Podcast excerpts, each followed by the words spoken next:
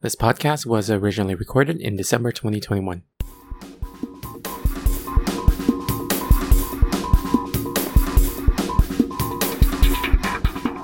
Hey everyone, this is Tony Down. Welcome to the official OCPHA podcast where we interview our pharmacy professionals about their journey into their specialized fields. And today we're going to be speaking with our special guest, Dr. Cody Peterson, on what his role is and how he got into this uh, world of pharmacy. So thank you again for being on the show, Cody. How are you doing today? Hey Tony, so glad to be here.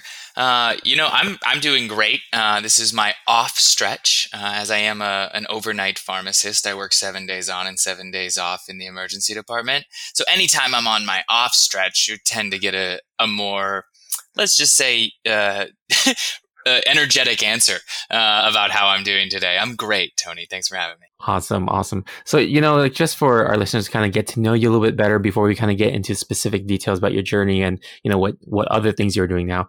Uh, can you kind of tell the listeners a little bit about yourself? Absolutely. So uh, I live here in Orange County. Uh, go figure, right? Given the podcast, that makes sense. Uh, and I'm a pediatric pharmacist at, at Children's Hospital Orange County. Uh, and I was trained in Phoenix, Arizona, where I spent five years moving about uh, Phoenix Children's Hospital. And before that, I was educated at Duquesne University, uh, where I got my my PharmD. Awesome. So, so I this, I know this is going to go back a little bit further, but um, one of the questions I like to ask too is like why did you you know why did you decide that pharmacy was the career path that you wanted to pursue it's a good question. So, I didn't think I wanted to be a pharmacist until the last hour uh, of high school, or that decision time, I should say. Um, and what happened is, is my big sister is a pharmacist. She's significantly older than me, uh, almost 17 years. So I, I didn't really, you know, know her very well, believe it or not. But as I, you know, came into this idea of starting a profession, I was I had the luxury of shadowing her. She was a director of pharmacy, so I got to see multiple roles within her department, and I decided that I liked this. It's you know it's a communication based degree, which is something I've always been. Uh, I don't want to say maybe known for is is yammering on about things I'm passionate about.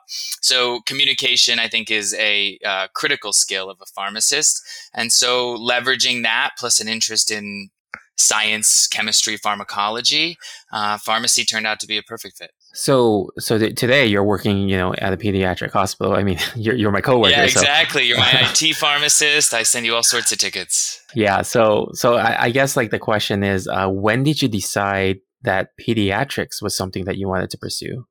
It's a great question too. Um, so I had some adult intern experience uh, as well as some pediatric intern experience back at Pittsburgh Children's Hospital, and I really discovered that I have far more empathy for a pediatric patient population. There's just nothing that the, the child did to get themselves into that situation. Whereas um, an adult who may have some sort of osteoarthritis that they could have maybe prevented or done a better job of of um, maybe not letting it get away from them is a little more of a conscious effort. And so I find uh, my relationship with pediatrics to be a much more empathetic and and caring relationship as opposed to adults where I, I tend to feel a little bit jaded if I'm being honest.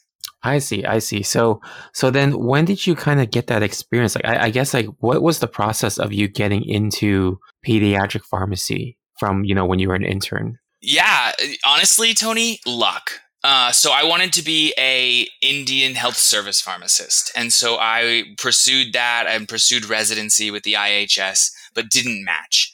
But it turned out while I was on this residency pursuit, uh, I just so happened to drop an application into Phoenix Children's Hospital, who just so happened to have the right new leader who was looking for, I, I would say, young, moldable minds um, with the right experience. And that just happened to be me. So Yolanda Douthard took me under her wing. Uh, in Sans residency, I started practicing pediatrics and rapidly worked my way up through general pediatrics to working on the floor in the ICU and emergency department.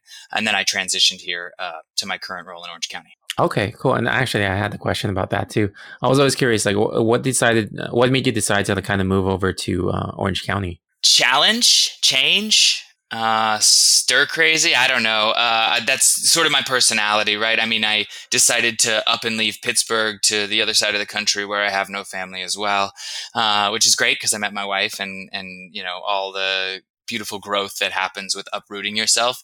And so I've seen my myself do that multiple times. I know I've done some cool, had some cool experiences in Alaska where I was a pharmacy intern, and before that worked on a salmon fishery. So I guess one of the things I've derived most or how about this? The things that have provided the most insight into my life and the most growth are the ones where I've pushed myself outside of my comfort zone. Uh, and, you know, moving to California was partially that and partially, you know, uh, hop, skip, and a jump towards the ocean, which isn't a bad thing either. Awesome. So I'm also curious. So you've practiced pediatrics, uh, you know, outside of California for, for a good amount of time before you came here. Is there a difference in practice, you know, over there versus like what you've seen here in Orange County? Well, I mean, I think every hospital has its its strengths and its weaknesses. Um, I, generally speaking, no, I don't think that there's a, a large dif- difference in the practice. I mean, kids are kids, and we tend to see the similar diseases and similar injuries.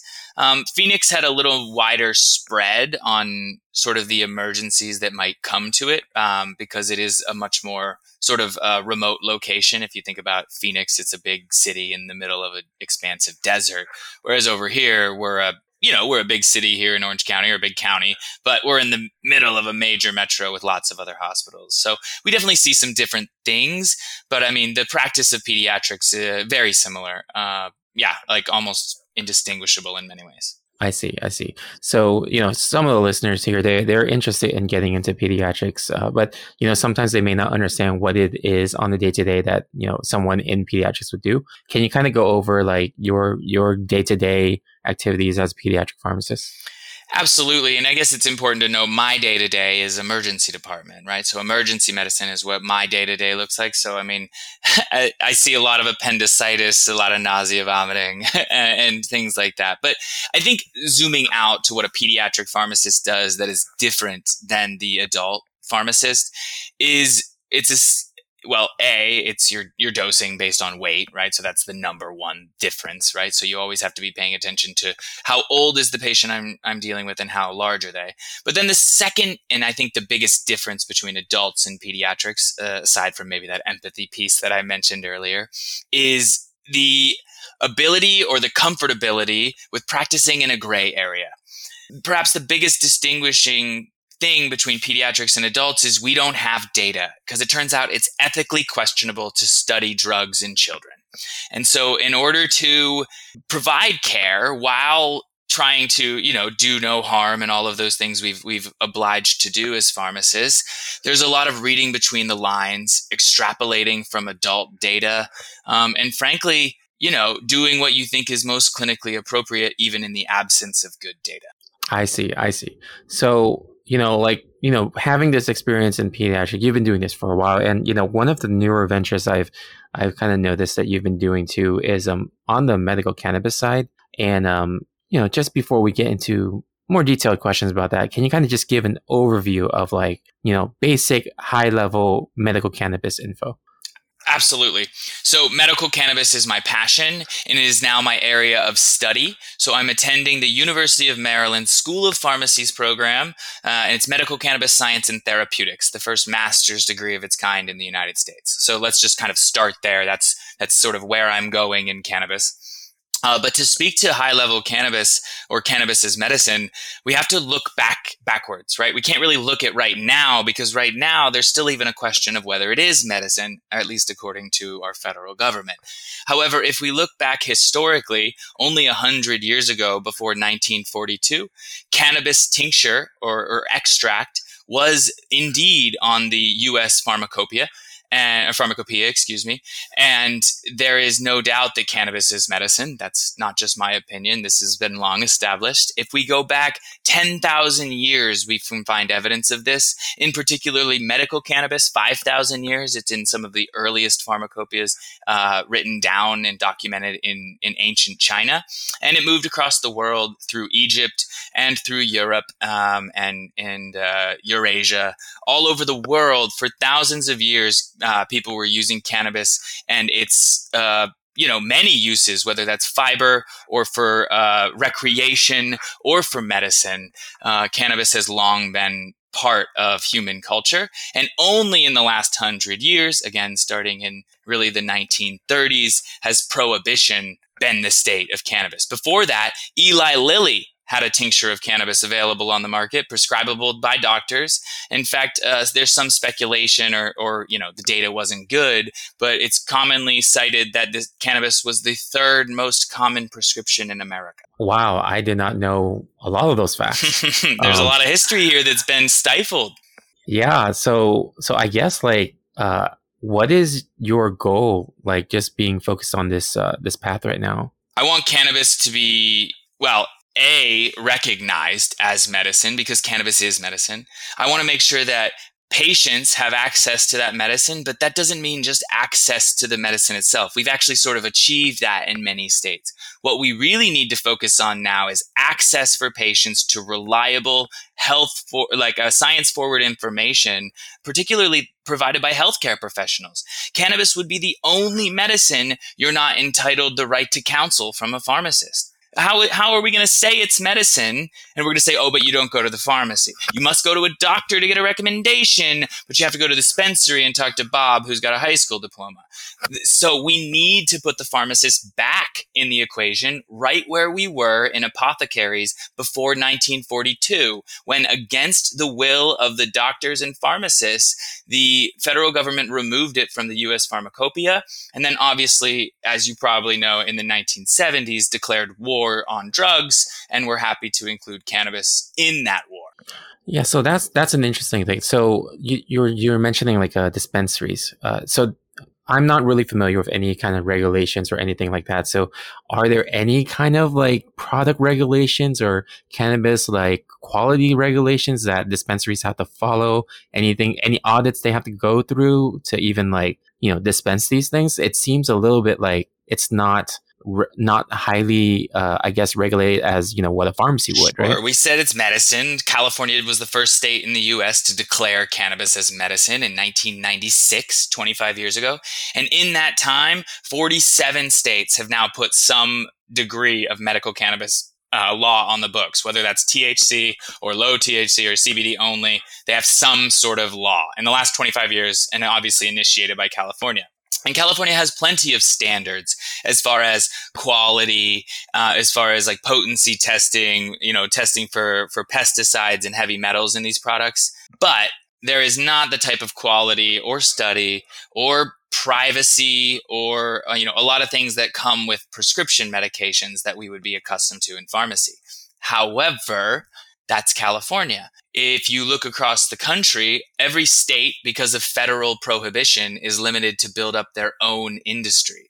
And so in the state of California, that's what we have. But if you go to the state of Pennsylvania, you've actually got a mandate that a pharmacist must sign off on every prescription of cannabis. So there's a pharmacist behind the counter signing labels on, on, you know, little vials of herbal cannabis in the same way you would expect at a CVS uh, or Walgreens. And I can go around. Virginia has a has a pharmacist mandate. New York State did, but they're going recreational. Um, Ohio proposed it, but it got snipped from the law because uh, it turns out that large farm, uh, cannabis companies aren't very interested in paying pharmacist wages. I see. Oh, that's interesting. So it's just not standardized right now um, across the U.S., right? Yeah, thanks to federal prohibition, which says that this substance is uh, highly addicting and has no therapeutic value, which is laughable because there's a THC FDA-approved product and a CBD FDA-approved product. Both both cannabinoids were originally found in the cannabis plant. Um, so it's it's pretty laughable this the state of affairs. So uh, I guess like you kind of touch upon this, but I, I, guess like what do you see kind of like the role of a pharmacist within medical cannabis, in addition to like the things you said, you know, like counseling and um, you know making sure that the the patient really understands the the medication that they're having. Like what what kind of other roles do you kind of see the pharmacist play every role, Tony, every role possible because cannabis is a medicine, right? So, from everything from even uh, quality control measures from the farm to the patient, uh, from those counseling situations, sure. But there's also now data coming out in pharmacist led cannabis clinics where a patient uh, will come to the pharmacist rather than you know to a doctor, uh, confer with them about which product they've been using, maybe which product they should consider using, how to use it, how regularly to use it, and that pharmacist-led initiative can then be charged for service in the same way that we do sort of MTM style work. We can absolutely integrate cannabis and then there's there's so much more beyond that on the you know the sort of uh, business side where the the pharmacist can play so many important roles. Um, but oftentimes and no surprise it, it's a communication role or an understanding and a translatory role which is what a pharmacist has always done taken complex science and converted it into understandable digestible or applicable information and you know, like uh, you also brought up like how they did the war on drugs, they included cannabis in it. And I'm just curious, like from your opinion, like why do you think they targeted cannabis if there's so much value uh, in using it for therapeutic treatment? Well, to try to leave politics aside as much as I can, there is no good reason. Uh, there have been multiple federal commissioned reports numerous. Uh, one was the LaGuardia report.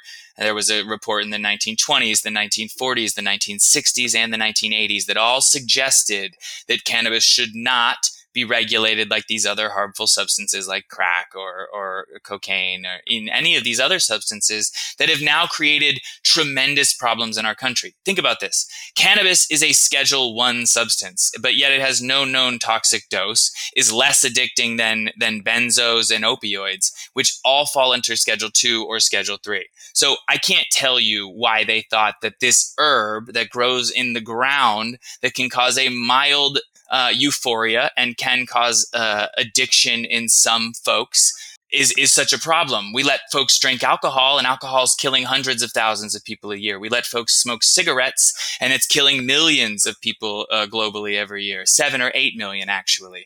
So I don't really have a good answer for you, Tony. I just know that it's inappropriate and it needs to change. Thanks for sharing that opinion. And you know, like I yeah, I don't really know a lot about this, and I'm learning a lot of it from you right now. So it's it's really interesting to hear.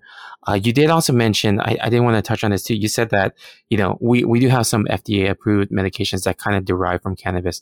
Uh, do they have any kind of like studies out there in which the original cannabis plant is is studied as like the primary treatment, like as a whole, uh, you know, not just the components of it, but the actual cannabis itself, you know? Absolutely. We we have a lot of studies. In fact, there's far more studies than you've been led to believe, Tony. And and the problem becomes is none of them meet the rigor demanded by the Western medical establishment of double-blind placebo-controlled randomized. Why? Because there's no money in patenting cannabis, so that type of study is very challenging. So what ends up happening is we get weaker data, data that is is somewhat dismissed by Western medicine because it doesn't meet the scientific rigor that we demand. Um, and because, again, there is no patent available, that sort of, you know, 10, 20 million dollar study, you know, good luck. What we have seen though is we've seen a tremendous amount of money put into studying the harms of, of marijuana use. And just to, for those listening, I guess to, to square it away, and you may not know this, cannabis is a plant cannabis makes many different bioactive molecules, but there's two that are mostly of interest, right? That's THC, tetrahydrocannabinol. That's the intoxicating CB1, CB2 agonist. So those are activators of your endocannabinoid system, which we can talk about in just a second. And then you have uh, CBD, which is a much more complicated pharmacologic agent that has a lot of different actions in the body. But the reason I bring that up is in 2018, the feds made a big pivot on what is legal and what is not illegal. They declared hemp legal and uh, marijuana still federally legal Schedule One. And hemp is any cannabis plant that eh, has produces less than 0.3% THC by dry weight. Okay, so that that was kind of a mouthful, but what I'm trying to say is, you, you know, folks and and uh, farmers, etc., can now legally grow cannabis as long as that cannabis is not the drug type marijuana, which is greater than 0.3% THC, um, which is which is an arbitrary number and frankly too low, um, and it's it's inhibiting proper growth in the industry. But that you can listen to one of my other podcasts for that that section. That's awesome. So um, I was going to ask you, you know, if someone wanted to learn more or, you know, get into knowing more about the medical cannabis side, or I mean, even talking about ED pediatric pharmacy, like what's the best way that they can can reach you? Or do you have any like resources that you can kind of point them to? Well, I'm all over LinkedIn. And frankly, if you're not and you're a pharmacist listening to this, you should be because I've never seen my career grow as fast as it has just by getting on LinkedIn and posting a little bit. So um, I highly encourage anyone listening to do that and follow me on that platform where you'll learn all about the endocannabinoid system. Uh, beyond that, I do have a, a personal website, PharmD approved um, where I help do some B2B work. And then if you have a, a, family friend who maybe needs some counseling or help finding a coach, I can do that for them. And then uh, maybe most pertinently, and I, what I think can provide the most benefit to the public, which is my primary aim, is to educate the public and healthcare professionals about cannabis medicine. Uh, it's cannigma.com. So I work for an Israeli startup um, whose whose primary objective is to destigmatize, normalize conversations around cannabis. And so that's Cannigma. That's C A N N I G M A dot com. Uh, there's a ton of information there, and you'll see, see a lot of work written by me or reviewed by me. Awesome. So, so do you have any particular advice, I guess, for for people who are looking into getting into the field of either ED pediatric pharmacy or getting into the field of you know um, expanding the role of a pharmacist into medical cannabis? I have so much advice. um, let's try to keep it simple. So, number one is whatever work position you find yourself in, you need to volunteer for projects. You need to say, I, I, would like to do that, or I would like to learn how to do that. Can I can I get involved? And and that's the only way you're going to grow. It's, it's, how I'm growing. Uh, continue to grow as a pharmacist, working with Tony on IT projects. That uh, if I would have just kept my mouth shut, I would have never done. So that's number one. Number two, I already mentioned LinkedIn. I highly recommend it. I'm not gonna not gonna harp on that. Um, and number three, go reading. Go to PubMed and learn about the endocannabinoid system. This is going to blow your mind and change your whole perspective as a practitioner and really open us up not just to cannabis. Cannabis is a therapeutic that can be used to target the endocannabinoid system, but the endocannabinoid system, which is this incredible cellular communication device in all mammals on planet Earth, including you and me, is we can leverage this for health and wellness. We know that exercise modulates your endocannabinoid system. We know that singing, we know that that uh, you know doing philanthropic things and donating things likely mediates the ACS. So if we start to consider the ECS, we can just become healthier humans and therefore or help our patients become healthier humans by encouraging them to do healthful activities. Awesome. Thanks. Uh, thanks so much for sharing that advice and you know all your your information like the LinkedIn and the other websites. I'll be putting into the show notes. So if anyone wants to uh, learn more information, check out the show notes, and you can also reach out to uh, Dr. Cody Peterson through LinkedIn. But you know, to be respectful of your time, I'd like to thank you again so much for you know taking some time out of your busy day uh, to be on the podcast today. And I'm sure our listeners learn a lot about your journey and and your specialized field. Thank you so much for having me, Tony. And then uh, we are working right now. So if you're a California pharmacist and you're wondering how can I get involved, I'm working with a couple really uh, just stellar pharmacists, and we've started a, a, California nonprofit, the the Pharmacist Cannabis Coalition of California, and we aim to help uh, kind of bridge the gap between the, the cannabis industry and pharmacy, and we hope to to facilitate a nice relationship between them, um, and that'll be in one of the show notes as well, and and figure out where where it is the pharmacist can help grow this industry and push it forward because cannabis is medicine. Patients deserve access.